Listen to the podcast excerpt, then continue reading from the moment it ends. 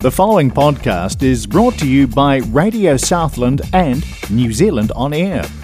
Radio Southland is a community access media station based in Invercargill, New Zealand. If you or your group would like to know more about how you can have a program on our station, please contact us. Visit our website radiosouthland.org.nz for our contact details. This is Lorraine in Spain, presented by Lorraine McIntosh on Radio Southland 96.4 FM.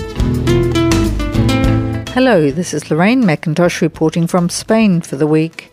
Here in Spain, we are rapidly putting Omicron behind us. This week, mask wearing is no longer obligatory outdoors. Nightclubs open in various communities where they were shut, and the party begins.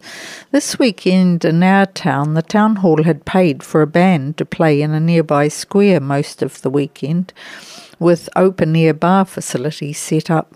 Young people flocked in, no masks, and we seem to have started where we left off last summer.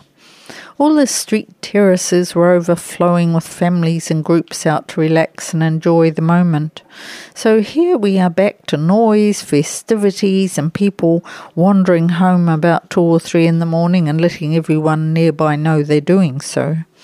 It makes one realize how quiet things have been, and as much as the return of partying and noise has its annoying aspect, it kind of brings the place back to life again.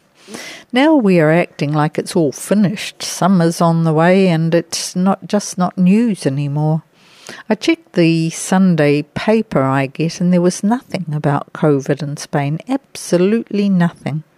The only thing linked in any way were the disturbances in Paris around the Arc de Triomphe, which, although it started out in sympathy with freedom tra- truckers in Canada, it soon became violent anti Macron protests.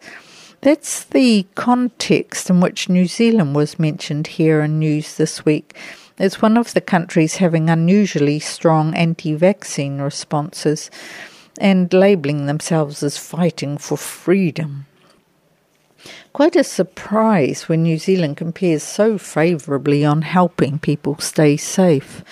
Compare our excess deaths above normal over the COVID period, and the official figure is about 123,000. Even with putting all this behind us at the moment, we have more dying per day than New Zealand's total. From what I can see from this distance, New Zealand's situation seems more political and anti government than anything else.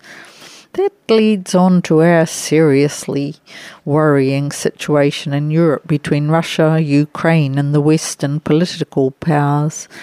This week we had the warning an attack was imminent and could be within hours. Constant scenes of really scary weaponry and various reports of meetings or talks with Putin by Macron, Johnson, or Biden all add up to a lot of confusion. It does look like political posturing, but it's hard to put aside the idea that Putin might go ahead to prove how strong he is and that Russia and China are setting themselves up as the counterweight to the USA and their allies. I prefer China's insidious Belt and Road Initiative approach to outright warfare, though.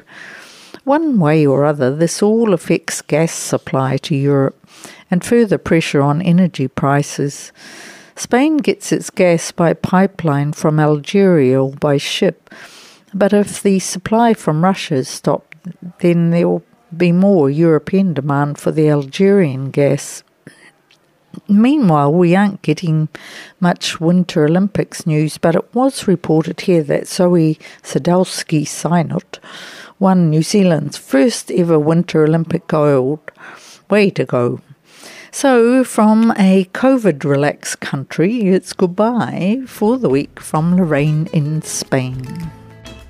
You've been listening to Lorraine in Spain, presented by Lorraine McIntosh on Radio Southland 96.4 FM. The preceding podcast was brought to you by Radio Southland with the support of New Zealand On Air. Their funding of accessmedia.nz makes these podcasts available. To find similar programs by other stations involved, go online to accessmedia.nz.